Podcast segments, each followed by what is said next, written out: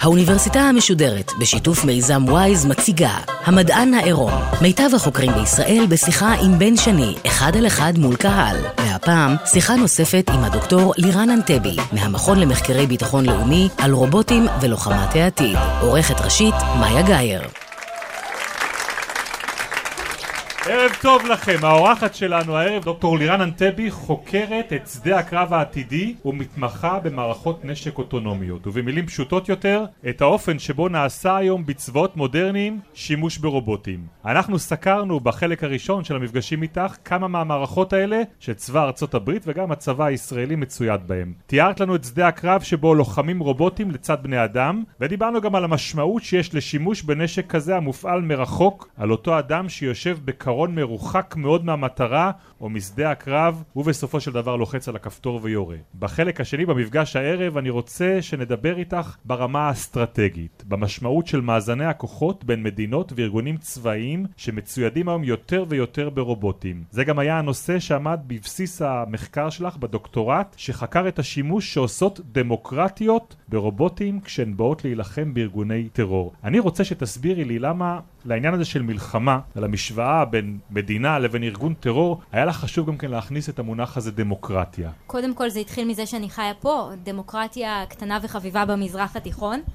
את הדוקטורט שלי כתבתי באוניברסיטת תל אביב. בעצם התחלתי את המחשבה על כל הפרויקט הזה קצת אחרי אה, מבצע עופרת יצוקה, שהמבצע אסימטרי של דמוקרטיה שנלחמה בארגון טרור. ובעצם אה, בתחום של אה, מדע המדינה, שזה התחום שתחתיו כתבתי את הדוקטורט, אני מדענית מדינה בעצם, אז יש הגדרות מאוד ספציפיות לדמוקרטיה ולאופן שבו היא פועלת, גם בפנים, בבית. זאת מדינה שבה יש למשל בחירות, והמשטר מתחלף בבחירות. וגם כאשר מדובר בדמוקרטיה ליברלית, שלא רק שיש בה בחירות, אלא גם נוהגת על פי ערכים מסוימים ומכבדת uh, זכויות אדם וחירויות אזרח וכל מיני דברים אחרים, יש התנהגויות אחרות גם כשזה מגיע למלחמה. אז זה ברור, במלחמה ברור שלדמוקרטיה יש שאלות, מי מחליט על יציאה למלחמה, אבל מה הרובוטים מאתגרים פה את המשוואה, במה הם משנים את, ה, את הסיפור? אז בלוחמה אסימטרית יש איזושהי תופעה שמקובל לכנות אותה פרדוקס העוצמה. תסביר רק את הביטוי הזה, לוחמה אסימטרית, כי הוא גם חדש. הוא לא לגמרי חדש, כי מבחינה היסטורית יש לנו אה, מאות של אה, עימותים מהסוג הזה. מדובר ב, בדרך כלל מתייחסים לאיזשהו עימות בין מדינה לבין כוח תת-מדינתי, כזה שאין לו צבא סדור, ולרוב הוא יעשה שימוש בשיטות של טרור וגרילה. אז בעצם דמוקרטיה שנמצאת באיזשהו עימות אסימטרי, מתקשה מאוד להתמודד מול אותו אויב תת-מדינתי אלים, לרוב ארגון טרור וגרילה. זה נובע בין היתר מהאופי שלה. היא לא מוכנה להתנהג בצורות מסוימות שבהן נוקט אותו ארגון, והרבה פעמים הוא גם מאתגר אותה בכוונה, עושה כל מיני מניפולציות, כי הוא יודע שהיא לא תרצה לפגוע באזרחים חפים מפשע. הוא יודע שהיא לא תפגע באופן אה, בלתי מבחין באיזשהו אזור או כפר, ועוד כל מיני התנהגויות שלא מקובלות על אה, דמוקרטיות, ובעצם למרות עוצמתה הרבה של אותה מדינה, שהיא עוצמה גם בגודל הצבא וגם בחימוש שלו וגם בטכנולוגיה שלו, היא הרבה יותר גדולה מזו של הארגון התת-מדינתי האלים, הוא עדיין מצליח לגרום לה להתקשות לנצח אותו בקלות ומהירות, כפי שהיינו מצפים כשהיינו מסתכלים על יחסי הכוחות. ואז מגיעים הרובוטים לעזרנו. והרובוטים, אחרי שבדקתי את זה בדוקטורט, אני יכולה להגיד, בין היתר מסייעים בכל מיני דברים שאותם כיניתי בדוקטורט חסמים, גורמים שחוסמים הפעלתה של עוצמה קיימת. יש לדמוקרטיה עוצמה ויש לה כוחות, אבל היא מתקשה להפעיל אותם ולכן מתקשה לנצח. ואותם כלים בלתי מאוישים ורובוטים יכולים לסייע לדמוקרטיה בכל מיני נקודות. למשל, דוגמה ראשונה, בתהליך קבלת ההחלטות. אם היינו רוצים לאסוף במשך הרבה מאוד זמן מודיעין לפני שאנחנו מבצעים איזושהי תקיפה, לפני שהיו לנו כלים בלתי מאוישים או מופעלים מרחוק, היינו צריכים להביא בחשבון, כאשר היינו מקבלים החלטות בנושא הזה, את הסיכון והאיום לאותם אנשים שהיו אחראים לאסוף את המודיעין, בין אם על הקרקע ובין אם באוויר. שלא לדבר על זה שהאנשים האלה צריכים ללכת הביתה, יש להם צרכים, הם צריכים לאכול, הם צריכים כל מיני דברים, הם צריכים לצאת מהכלי. בניגוד לכלי טיס מופעלים מרחוק שאפשר להפעיל אותם במשך שעות ארוכות מאוד, אז בעצם היינו צריכים להביא את כל הדברים האלה בחשבון, וזה היה מקשה עלינו מאוד לאסוף מודיעין. היום, כשיש לנו כלי טיס בלתי מאוישים למשל, וגם סנסורים אחרים על הקרקע, אנחנו יכולים לאסוף הרבה יותר מודיעין ולנתח אותו, כאשר פחות אנשים מאוימים, ובעצם לבצע פעולות שהן יותר כירורגיות. אם אני לוקחת הרבה מאוד דוגמאות שאספתי במהלך הדוקטורט וחקרתי גם את השימוש של ישראל וגם את השימוש של ארה"ב בכלים מהסוגים האלו, גם באוויר וגם בקרקע ובים, אז אני יכולה להגיד באופן כללי שהכלים האלו מסייעים לנו להיות מדויקים יותר, במחירים נמוכים יותר, גם כלכליים וגם uh, במחירים של uh, חיי אדם, והם גם מסייעים לנו בצמצום הפגיעה בצד השני. ושוב, כאשר אנחנו מדברים על עידן שבו המלחמות הן לא רק בשדה הקרב, אלא גם על התודעה, ואנחנו נמצאים בעידן שבהן מלחמות מתנהלות בקרב האנשים. מה זה אומר בקרב האנשים? לא רק במובן שאנחנו מנהלים לוחמה באזורים אורבניים שיש בהם הרבה אזרחים, אלא גם המלחמה מתנהלת על גבי מסכי הטלוויזיה ומסכי הסלולר שלכם, והמלחמה בעצם משודרת בשידור חי כל הזמן. אז אנחנו חייבים להביא בחשבון דברים שלא הבאנו בחשבון בעבר, בין היתר איך המלחמה נראית. נראית, כמה אזרחים נפגעים, ושזה יתפוס תעודה הרבה יותר גדולה, גם כאשר מדובר בבודדים. וכשאנחנו משווים מבחינה ממש מספרית בין כמות הנפגעים האזרחים בעימותים שהיו בעבר והיו בהם תקיפות מהאוויר על אזורים צפופי אוכלוסייה, לבין עימותים שיש היום, אז אנחנו רואים שמספר הנפגעים האזרחים הצטמצם מאוד. הצמצום הזה נותן לדמוקרטיה יותר זמן לפעול, וזמן הוא נדבך מאוד מאוד חשוב בעימותים אסימטריים נגד אויב תת-מדיני. מדינתי אלים, הרבה פעמים בעל אידיאולוגיות מאוד מאוד קיצוניות, שתפיסת הזמן שלו היא אחרת לגמרי מאשר שלנו. אז ברור למה לדמוקרטיה יש יתרון בשימוש ברובוטים בעימותים מהסוג הזה שאת מדברת עליו. אבל זה גם עובד בכיוון ההפוך. גם הארגון הקטן, התת-מדינתי, יכול למצוא את עצמו חזק יותר באמצעות שימוש ברובוטים? אז uh, למעשה כל מי שעושה היום שימוש uh, בכלים בלתי מאוישים יכול uh, למצוא את עצמו נהנה מהם, רק שפעם בשביל לעשות שימוש בכלים כאלו היית חייב להיות מדינה שיש לה איזושהי תשתית של מדע וטכנולוגיה ותעשיות ולייצר כלים מאוד מאוד מתקדמים. היום אנחנו חווים איזושהי תופעה שאני אוהבת לכנות אותה אפקט הבומרנג. אנחנו בעצם יוצרים כל מיני טכנולוגיות מדהימות שבאיזשהו שלב עוברות תהליך של חדשנות משבשת, זה מונח שבא מכלכלה וממינהל עסקים, שאומר שיש טכנולוגיות זולות יותר, אמנם נחותות, אבל זולות יותר, פשוטות להפעלה, שיש על המדף, הן דומות אבל לא זהות לכאלו שיש למדינות, לצבאות או לחברות ענק, ובכל זאת כל פרט יכול לקנות אותן מהמדף ולעשות בהם שימוש. המקרה הראשון שמתייחסים אליו בחדשנות משבשת הוא זה של המחשבים. פעם מחשבים היה צריך חדר ענק ומפעילים בשביל להפעיל אותם, אחר כך זה עבר לכל בית והיום זה בכף ידינו. אז זה השיבוש בעצם. אנחנו מסתכלים על זה, ואותו דבר קרה בתחום המל"טים והרחפנים.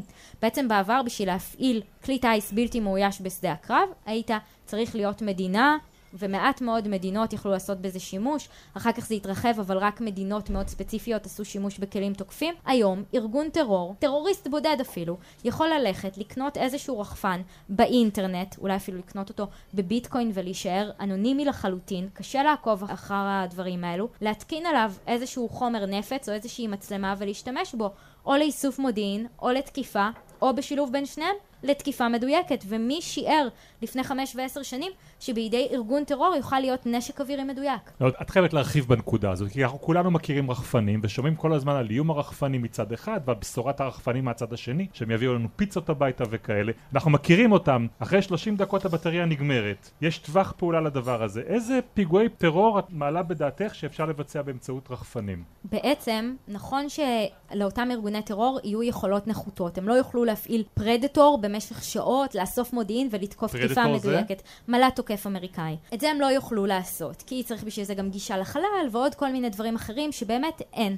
אבל ארגון טרור לא רוצה להשיג את אותה תקיפה מדויקת. ארגון טרור רוצה להשיג אפקט תודעתי, ואפקט תודעתי אפשר להשיג באמצעות רחפן מסחרי שאפשר לקנות באינטרנט וחומר נפץ קטן, או אפילו בקבוק עם חומצה שיפוזר במקום שבו יהיו מספיק אנשים בשביל לגרום בהלה. ובני אדם הם מכונות הרג מספיק טובות בפני עצמן, וכבר יצרת פיגוע בסדר גודל מאוד מאוד משמעותי. כאשר מסתכלים על הערכות של אה, מומחי מודיעין בעולם, ואפילו סימולציה שהשתתפו בה הנשיא לשעבר האמריקאי ברק אובמה וקמרון שהיה ראש ממשלת בריטניה, אז דיברו על סיטואציה שבה ארגון כמו דאעש יקנה רחפן כזה מהמדף, יגנוב חומר רדיואקטיבי שמגיע בכלל משימושים רפואיים, יפזר אותו מעל עיר מערבית, יגרום להרג של אלפים, ולא רק זה, האזור יורעל באופן שאי אפשר יהיה לחיות בו שנים. טוב, אלה תסריטי האימה באמת, יכולים לראות שהם גם הגיוניים.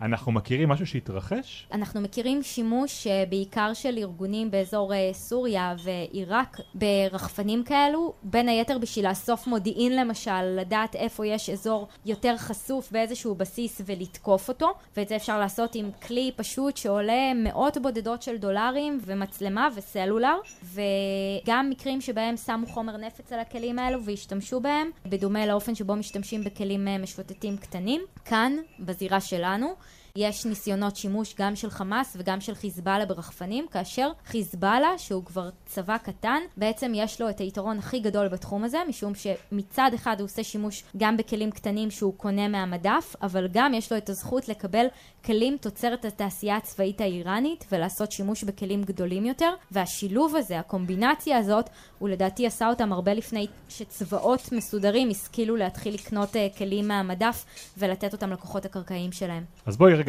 נעזוב את ארגוני הטרור ונדבר חזרה על מדינות ועל דמוקרטיות. דמוקרטיה שהיא יחסית קטנה, שיש לה צבא יחסית קטן, יכולה להגדיל את הכוח שלה על ידי שימוש ברובוטים? אז כל עוד שאנחנו צריכים אדם שיפעיל את הרובוט, או לפחות אדם אחד פר רובוט, אנחנו עדיין נשארים במגבלות הכוח הקיימות, למרות שזה בהחלט יסייע לאותה מדינה במיוחד אם היא דמוקרטיה, להגן על חיי הלוחמים שלה, וזה יעזור לה בתהליכי קבלת ההחלטות בשדה הקרב וכולי. אבל אם אנחנו באמת רוצים להגדיל את הכוח מעל לשיעור האוכלוסין של אה, אותה מדינה, אנחנו יכולים לפנות לכיוון אחר, אנחנו יכולים לפנות לכיוון של מערכות אוטונומיות, מערכות רובוטיות שמסוגלות לפעול ללא מעורבות יד אדם. יש להם בעצם את אותם רכיבים של הרובוט, הסנסור, הפרוססור והאפקטור.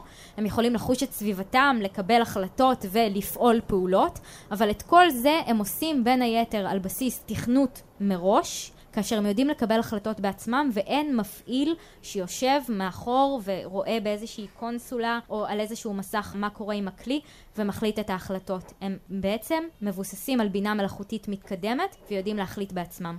היום בעצם מתחילים לחקור את הנושא הזה של מערכות אוטונומיות ומערכות נשק אוטונומיות, שזה אותו הדבר רק עם נשק, כאלה שמסוגלות לאתר מטרה, לעקוב אחריה וגם להחליט לפגוע בה ולהרוג אותה. יש גם התנגדות מאוד גדולה בזירה הבינלאומית לקיומן של מערכות כאלו, ביחד עם חששות מבינה מלאכותית בכלל והאופן שבו היא מתפתחת. אבל אם אנחנו מסתכלים על תופעות בתחום היחסים הבינלאומיים ואיך הכלים האלו עשויים להשפיע על היחסים הבינלאומיים, אז בעבר היה מקובל למדוד עוצמה של מדינות בצורה מאוד מסוימת, כאשר הרכיב של אוכלוסין היה רכיב מאוד מאוד משמעותי, ומדינה שהיה לה אוכלוסין גדול בעיקר בגילאים של אה, כוח עבודה ושל כוח לחימה, אז היא בעצם הייתה לה יותר עוצמה ממדינות אחרות. אז בעצם כשאנחנו מסתכלים על האופן שבו רובוטים ובעיקר מערכות אוטונומיות עשויים לשנות את העולם, יכול להיות מצב, מבחינה תיאורטית כמובן, שבעצם מדינה קטנה יחסית תוכל לקנות הרבה מאוד מערכות אוטונומיות אם היא עשירה, קודם כל ליצור לעצמה תשתית תעשייתית מאוד מאוד גדולה, ולאחר מכן אולי אפילו ליצור צבא גדול יותר. מצד שני, אם אנחנו עוברים לעידן של בינה מלאכותית, שבה, כמו שאמר למשל לפני מספר שבועות הנשיא הרוסי פוטין, מי שישלוט בבינה המלאכותית ישלוט בעולם. יכול להיות שבכלל המימד הפיזי, הקינטי, לא יהיה משמעותי. מי שישלוט בדברים שיקרו בתוך המחשבים לא יהיה חייב ביטוי קינטי, ואנחנו רואים תופעות דומות קורות במימד הסייבר. רגע, רגע, אמרנו פה כמה מונחים, ואני חייב שתסבירי. מה זאת אומרת במימד הקינטי? זאת אומרת, מימד שקורים בו דברים באופן פיזי. יש הבדל בין להפעיל אש, כמו שאנחנו מכירים אותה, בשדה הקרב, לבין לפעול בכל מיני אמצעים במערכות מחשוב. או למשל, תדמיין סיטואציה שבה צבא הוא רובוטי לחלוטין, ואז תשאל אותי, האם יילחם צבא רובוטי בצבא רובוטי? ואני אגיד לך, כן, אבל למה להילחם בצבא רובוטי עם רובוטים? למה לא לתקוף אותו במתקפת סייבר ולשתק אותו עוד לפני שהוא יצא מה... מהמחסנים? אז בעצם שדה הקרב הולך ומשתנה והטכנולוגיה היא לא מחליפה אדם ברובוט, היא מחליפה תופעות הרבה יותר רחבות ויוצרת לנו אתגרים הרבה יותר גדולים שצריך לחשוב עליהם מחוץ לקופסה. אבל בינתיים השחקנים הגדולים בתחום הם באמת אותן מעצמות גדולות. יש קורלציה בין הגודל של האוכלוסייה והגודל של התעשייה באותה מדינה לבין היכולות הרובוטיות שלה. אני שואל, על ארה"ב דיברת קודם, מה קורה במזרח? מה קורה בסין? שנייה לפני שאנחנו נוסעים לסין, רוסיה שיש לה עוצמה יחסית משמעותית, אבל פחותה מזו של ארצות הברית, החליטה לשים את הנושא הזה במרכז. והיום מפתחת דברים ש... בגלל שהיא לא דמוקרטיה ליברלית, יכול להיות שהיא יכולה להרשות לעצמה, והיא בהחלט מרשה לעצמה, ואנחנו רואים אותם עושים כל מיני דברים שהם לעיתים קצת מצמררים. כל מיני רובוטים שפועלים, אה, אנחנו רואים את זה בסרטונים ביוטיוב, ואתה שואל את עצמך, רגע, זה באמת מבחין, זה באמת יודע לזהות, וכשזה פותח באש, זה באמת יודע נגד מה זה פותח באש? הדבר הזה עשוי להיות. את אז... רוצה להגיד שיש כללים שאנחנו מקפידים עליהם במלחמה, ויש שחקנים שלא מקפידים עליהם? אז אנחנו עדיין לא רואים את הדברים האלה במלחמה, אנחנו רואים ניסויים קורים בתחום הזה, אבל אנחנו בהחלט רואים שיש מדינות ששמו לעצמן את הדבר הזה כמטרה. זה מדינות שמלכתחילה אנחנו יודעים שהן פועלות בזירה הבינלאומית ובמלחמות אחרת מהסטנדרטים שבהם אנחנו פועלים, ואנחנו יכולים לשער שהם יפעילו גם את אותן מערכות אוטונומיות בסטנדרטים שונים, וזה דבר שהאו"ם מנסה למנוע היום, אבל יהיה לו מאוד מאוד uh, קשה לעשות את זה. יש אמנות שמדברות נגיד על שימוש בפצצות מצרע או בנשק uh, בלתי קונבנציונלי כזה ואחר. מה בתחום הזה של רובוטים יכול להיות לא קונבנציונלי? קודם כל, יש קבוצה של חוקרים שטוענת שהדין הבינלאומי מכסה את כל האופן שבו אנחנו נלחמים, וזה לא משנה באמצעות מה אנחנו עושים את זה, ולכן הוא מכסה גם רובוטים וכלים אוטונומיים. יש קבוצות של מדענים, אני בתוכם, שפועלות לפעמים אפילו uh, בצורה בינלאומית, זאת אומרת אנחנו קבוצה שנפגשת כל uh, מספר חודשים וכותבת איזושהי המלצה לרגולציה בתחום הזה, מתוך אמונה שצריך ליצור איזה שהן מגבלות ושעל האו"ם להגביל את המערכות האלו. אבל ממה את מפחדת? בסופו של דבר מדובר במערכות שהן לא אנושיות בשום צורה שהיא, שעשויות לקבל החלטות בנוגע לחיים ולמוות. ואנחנו צריכים לשאול את עצמנו היום, אנחנו נמצאים היום כאנושות בנקודת הסף שבה אנחנו צריכים לקבל החלטה איך ייראה העתיד שלנו והאם אנחנו מוכנים שמכונות, מחשבים, יקבלו החלטות לחיים או למוות. דיברנו קודם על מל"טים תוקפים ועל כמה שיש אדם בחוג ההפעלה ועל כמה שהאדם הזה אחראי ועבר הכשרה צבאית. אני מדברת איתך על מערכות שיוכלו לעשות כמעט את אותו הדבר ואולי אפילו יותר טוב, יותר מדויק, יותר קטלני כאשר אין אדם במעגל ההפעלה. איך ומה... זה עובד בלי אדם? תסביר לי, מה, שולחים את המל"ט לאפגניסטן, ומה, יש לו אלגוריתם שיודע לעשות את כל הפעולות לבד? קודם כל, יש כבר מל"טים מאוד מתקדמים שיודעים להמריא לבד, ללא מעורבות יד אדם, לנחות לבד. מל"ט בשם X47B, אמריקאי, חמקן, שאפשר לראות סרטונים שלו, אפילו מתדלק. עם זה לא נראה לי שיש בעיה עם להמריא ולנחות לבד. לבד. נכון, זה נהדר, הוא עושה את זה יותר מדויק מאדם, הוא עושה את זה על גבי נושאת מטוסים, שזה זז בים, זה קשה, מדהים. אבל אז אנחנו מנסים רגע לחשוב על השלב הבא. שבו זה יוכל לתקוף לבד. איך למשל זה יוכל לתקוף לבד? רצים קדימה, מסתכלים על טכנולוגיות קיימות, ויש אפילו סרטונים שמתנגדים למערכות האלה, אז עשו סרטון מאוד מאוד מוחשי, שמראה איך על בסיס אלגוריתם של זיהוי פנים, הדבר הזה יוכל לתקוף. אבל זה אומר ש... שמה, שאת מפחדת שברוסיה מייצרים היום רובוטים שיודעים להמריא וברגע שהם מזהים, לא יודע מה, את המדים של צבא האויב, הם יודעים להשמיד את החייל הזה? קודם כל יש uh, פעילויות שעשויות להיות uh, לגיטימיות uh, לגמרי ועל פי הדין הבינלאומי ואז הדברים האלו בסדר. אבל השאלה היא מורכבת יותר, כי כאשר אדם נמצא בשדה הקרב, יש לו כל מיני רגישויות אנושיות, כמו חמלה ורגישות. הוא רואה פתאום את הארכי טרוריסט הזה, אבל את שתי בנותיו לידיו, והוא עשוי להחליט לא לתקוף, כי יש ילדים. כל מיני שיקולים נוספים שהאדם מביא איתו לשדה הקרב, אבל אני אישית לא מוטרדת מהדבר הזה. אני אישית מוטרדת מהתפתחות בלתי מפוקחת של בינה מלאכותית. יש כל מיני אסכולות במוטרדות מאותן מערכות אה, נשק אוטונומיות. אני מוטרדת מהמוח, לא מהנשק. כי אפילו אנחנו, בני האדם, הנה אתה ואני יושבים פה, אנחנו בכלל לא חמושים, ואנחנו יכולים להשתמש בידיים שלנו בשביל לאחוז במיקרופון, או לשתות uh, מהכוס או מבקבוק המים, וביום יום שלנו אנחנו עושים דברים נפלאים, אנחנו יכולים לעבוד בגינה, אנחנו יכולים להקליד על מחשב, ולא לעשות שום דבר שהוא מלחמתי. עד אותו הרגע שבו אנחנו נדרשים מאיזושהי סיבה, או שהמציאות מחייבת אותנו לאחוז בנשק. ואז באמצעות אותן ידיים ובאמצעות אותו גוף, אנחנו עושים את זה, אבל מה ששולט בזה זה המוח. המוח הוא זה שנותן לנו את היכולות האלו.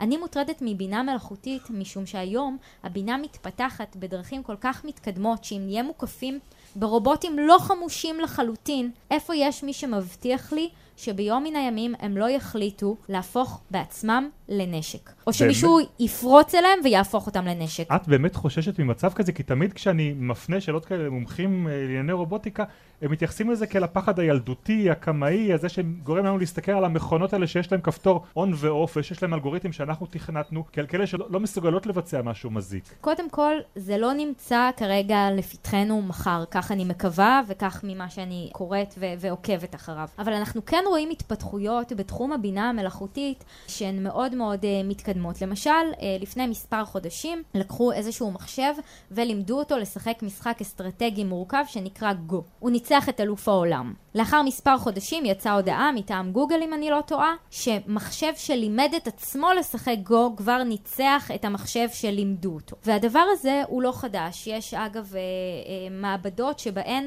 רובוטים למדו ללכת. הם קודם כל זיהו שיש להם גפיים, ואחר כך על בסיס ההנחיה להתקדם, הם לימדו את עצמם ללכת. וגם כשתלשו להם רגל אחת, הם לימדו את עצמם ללכת מחדש. אם קודם היו להם ארבע, אז עכשיו עם שלוש רגליים. וכשאנחנו מבינים מה קורה בתחום הזה של בינה מלאכותית שהולכת ומתפתחת, הולכת ומלמדת את עצמה, ומבינים את הקצבים שבהם הדברים האלו מתפתחים, אנחנו צריכים להיות מאוד מאוד מודעים לכל מה שקורה בזירה הזאת, ולכן לדעתי זו טעות להתמקד רק בנושא הזה של מערכות נשק אוטונומיות, אלא אנחנו צריכים להסתכל על האספקלריה הרחבה מאוד של אוטונומיות בכלל ושל בינה מלאכותית. זה נשמע כמעט כמו כללי האתיקה שמי שמתעסק בגנטיקה גוזר על עצמו. לא לשכפל אה, בני אדם או דברים כאלה. איך אתה מיישם את אותם כללים לתחום שהוא כל כך בעייתי מלכתחילה, של תחום של נשק? אז עוד לפני שאנחנו הולכים לנשק, אני אגיד שפה זה אנשים שמיישמים על עצמם כללים. אבל מניין לך שאותן מערכות אוטונומיות שהתפתחו בעצמן ויפתחו בעצמן, כי יש כבר מערכות שכותבות קוד בעצמן, יכילו על עצמן כללי אתיקה, הן לא בני אדם. אם יהיה להן מוסר, זה רק אם אנחנו נדאג לתכנת אותו, ואיך אני יודעת שהם לא יבטלו אותו אחר כך, כי הם יגלו שזה מאט אותן. אז נכון שזה נשמע כאילו ראיתי יותר מדי מדע בדיוני, אבל כשחוקרים לעומק את האופן שבו זה מתפתח, אנחנו רואים שאנחנו נמצאים על הסף. וכשאנחנו מבינים באיזה מהירויות הדברים האלו מתפתחים, ואולי בעתיד גם יפתחו את עצמם, אלו יהיו קצבים שאנחנו לא נוכל לעצור, ולכן מוטל עלינו להחליט עכשיו. אז בואי נדבר רגע באמת על העתיד. אתם כן יכולים לחזות איך, נאמר, בתוך טווח של 15-20 שנים קרובות, יראה שדה קרב אה, מודרני כזה? אז uh, לפני uh, כשלוש שנים ערכנו מחקר במכון המחקרי ביטחון לאומי. השתתפו בו הרבה מאוד uh, מומחים שתרמו בעצם uh, לדיון דרך כלים אינטרנטיים שבהם השתמשנו, מה שאפשר לנו להיעזר במומחים מחו"ל, בנושאים הטכנולוגיים ובמומחים שונים מישראל. וניסינו בעצם גם לחזות או לייצר איזושהי תחזית טכנולוגית בנוגע לאפשרויות של רובוטים צבאיים, וגם לאחר מכן להמליץ על מדיניות רצויה לישראל, מתוך המחשבה שזה שיש לך טכנולוגיה ביד לא אומר שאתה יכול להשתמש בה או ליהנות ממנה. ובעצם אה, בתחזית הזאת אה, זיהינו כמה מגמות מרכזיות. ראינו שהטכנולוגיות תתפתחנה מאוד תוך כ-20 שנים, שזה בעצם הטווח שהסתכלנו אליו, אבל אנחנו לא צופים בטווח של 20 שנים שדה קרב ריק לחלוטין. אנחנו כן צופים שיהיו מערכות אוטונומיות, כאלה שמסוגלות גם לתכנן וגם להוציא לפועל משימות צבאיות שמוכרות לנו היום ללא מעורבות יד אדם. בני האדם, לאור זאת, יהיו מעורבים יותר ברמות האסטרטגיות של התוויית האסטרטגיה והגדרת היעדים. המערכות עצמן ימצאו את הדרכים האפקטיביות, היעילות ביותר, המתאימות ביותר לבצע את אותן משימות וגם יבצעו אותן, כאשר הדבר הזה יעלה בעצם את הקצבים של שדה הקרב מאוד, לעיתים מעל לקצה גבול היכולת האנושית. ובכל נקודה שבה נבחר, ואני בכוונה משתמשת במילה נבחר כי זאת בחירה אנושית, לשים אדם בכל מיני צמתים, זה אמנם יאט את הקצב, אבל כנראה תהיה לזה סיבה. בין אם מסיבות מוסריות או משפטיות, או בין אם מסיבות שאדם עדיין יהיה מסוגל לחשוב באופן שמחשב אינו מסוגל. אבל את מכירה קצת את הצבא הישראלי, ואת האופן שבו ישראל עובדת, ותמיד מאשימים אותנו שאנחנו מתכוננים למלחמה הקודמת. ישראל באמת ערוכה לשדה קרב כזה? אז קודם כל, ישראל עושה עבודה שבעיניי היא מדהימה, גם בפיתוח של מערכות וגם באימוץ והטמעה של מערכות. ישראל היא אחת המובילות בתחום השימוש, הפיתוח, גם הייצוא של כלים אוויריים בלתי מאוישים או מאוישים uh, מרחוק, והיא גם מטמיעה היום הרבה מאוד כלים במימדים האחרים, בים וביבשה, כאשר uh, כלים גם מחליפים כל מיני uh, פונקציות של uh, לוחמים אנושיים ומאפשרות להם מאוד להתרחק, או מסייעות להם, כאשר הם עדיין נשארים ומבצעים את uh, תפקידם.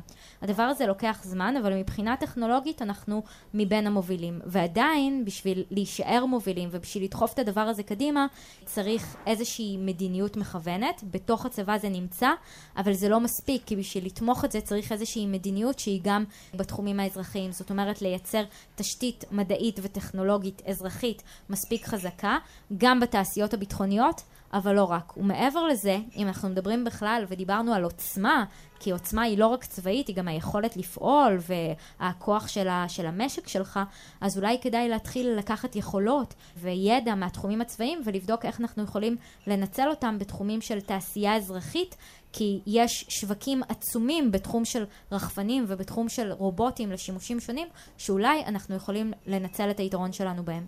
לקראת סיום אנחנו תמיד עושים איזשהו סבב uh, מהיר של שאלות, התשובות עליהן אמורות להיות קצרות, אפשר במשפט אחד, אוקיי? מי הארגון או המדינה המסוכנים ביותר לשלום העולם מהחזית הזו של רובוטים מלחמתיים? אך, תחרות קשה בין uh, רוסיה לסין. דיברת קודם על רוסיה, מה, מה סין עושה? סין בעצם uh, הגדירה לעצמה תוכניות לאומיות בתחום של uh, מל"טים.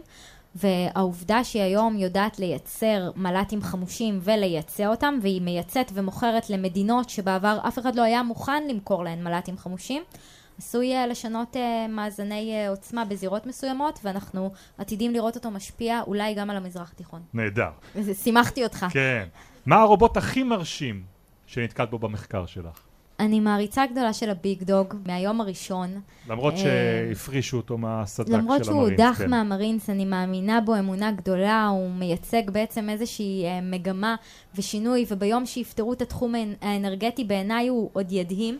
אה, החברה הזאת, בוסטון דיינמיקס, עושה דברים מדהימים, ובעצם כמעט כל מה שיוצא מפתחה, כמו האטלס, ואחר כך ה-Handle, רובוטים שכבר נראים יותר כמו בני אדם, הוא מדהים, אבל גם לפעמים דברים קטנטנים, אותם דברים שאדם לא היה יכול להיות בתוכם, כמו אה, רחפן בגודל מאוד קטן של כף יד ואפילו פחות מזה, מצית לי את הדמיון. מה הרובוט שהוא האתגר הגדול ביותר לבנייה היום? אה, אני חושבת שרובוט אה, הומנואיד, כזה שגם ידע אה, להביע רגשות ולהיראות ממש כמו בן אדם ולהיות מאוד מאוד אמין. ואנחנו רואים שהרבה פעמים אנחנו רואים דברים שהם ממש ממש כמעט, וזה גורם לנו להרגיש איזשהו אי נוחות בגוף, אז לגרום לזה להיות מדויק, זה בעצם האתגר הכי גדול, והוא גם בבינה המלאכותית, זאת אומרת בזה שזה יענה בצורה קוהרנטית וכולי, אבל גם ייראה, והמימיקה של זה והנוכחות של זה תגרום לך להרגיש בנוח. איזה מקצוע צבאי עתיד להיעלם בקרוב מהעולם בעקבות שימוש ברובוטים? אני מקווה שהוא ישתנה מאוד, הוא לא ייעלם כי עדיין יהיו מפעילים מרחוק, אבל כל הנושא הזה של אה, סיורים ופטרולים, אני אשמח מאוד לראות יותר כלים בלתי מאוישים, תופסים את הקו הראשון ככל שניתן, כאשר מפעילים אותם מרחוק ומצמצמים את הסיכון ללוחמים אנושיים. באוויר, בים וביבשה. ולסיום, דוקטור לירן אנטבי, שאלה אחרונה הערב. איזה מקצוע צבאי רובוט לעולם לא יוכל להחליף? מאמה שמבשלת ממש ממש טוב uh, בשביל, במטבח בשביל החיילים. למרות שיש רובוטים שפים, תת של אימא, רובוט לעולם לא יוכל להחליף. אבל uh, אם רגע לוקחים את זה ברצינות, אני חושבת שמקצועות שמטפלים uh, בבריאות ובבריאות הנפש, ייקח uh, זמן להחליף. uh, משום שאנחנו עדיין נרצה את המגע האנושי ואת הנוכחות האנושית המרגיעה, בעיקר בסיטואציות קשות. דוקטור לירן אנטבי, תודה רבה רבה לך על המפגשים האלה איתך. את כל הסדרה שלנו, את המדען העירום מעורכת ראשית מאיה גאייר, את התחקיר וההפקה עושה עבורנו נחום וולברג, תודה רבה לשותפים שלנו מעמותת וויז. תעקבו גם אחריהם בפייסבוק, גם אחרינו בפייסבוק של האוניברסיטה המשודרת וגם אחרי הפודקאסט שלנו כדי שתוכלו לשמוע את כל ההרצאות בסדרה. ועד הפעם הבאה, לילה טוב.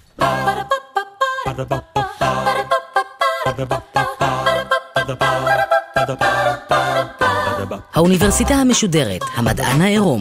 בן שני שוחח עם הדוקטור לירן אנטבי, מהמכון למחקרי ביטחון לאומי, על רובוטים ולוחמת העתיד. עורכת ראשית, מאיה גאייר. עורך ומפיק, נחום וולברג. מפיקה ראשית, יובל שילר. ביצוע טכני, בני יהודאי ויאיר בשן. עורכת הדיגיטל, נועה שינדלר. האוניברסיטה המשודרת, בכל זמן שתרצו. באתר וביישומון גלי צה"ל, ובדף הפייסבוק של האוניברסיטה המשודרת.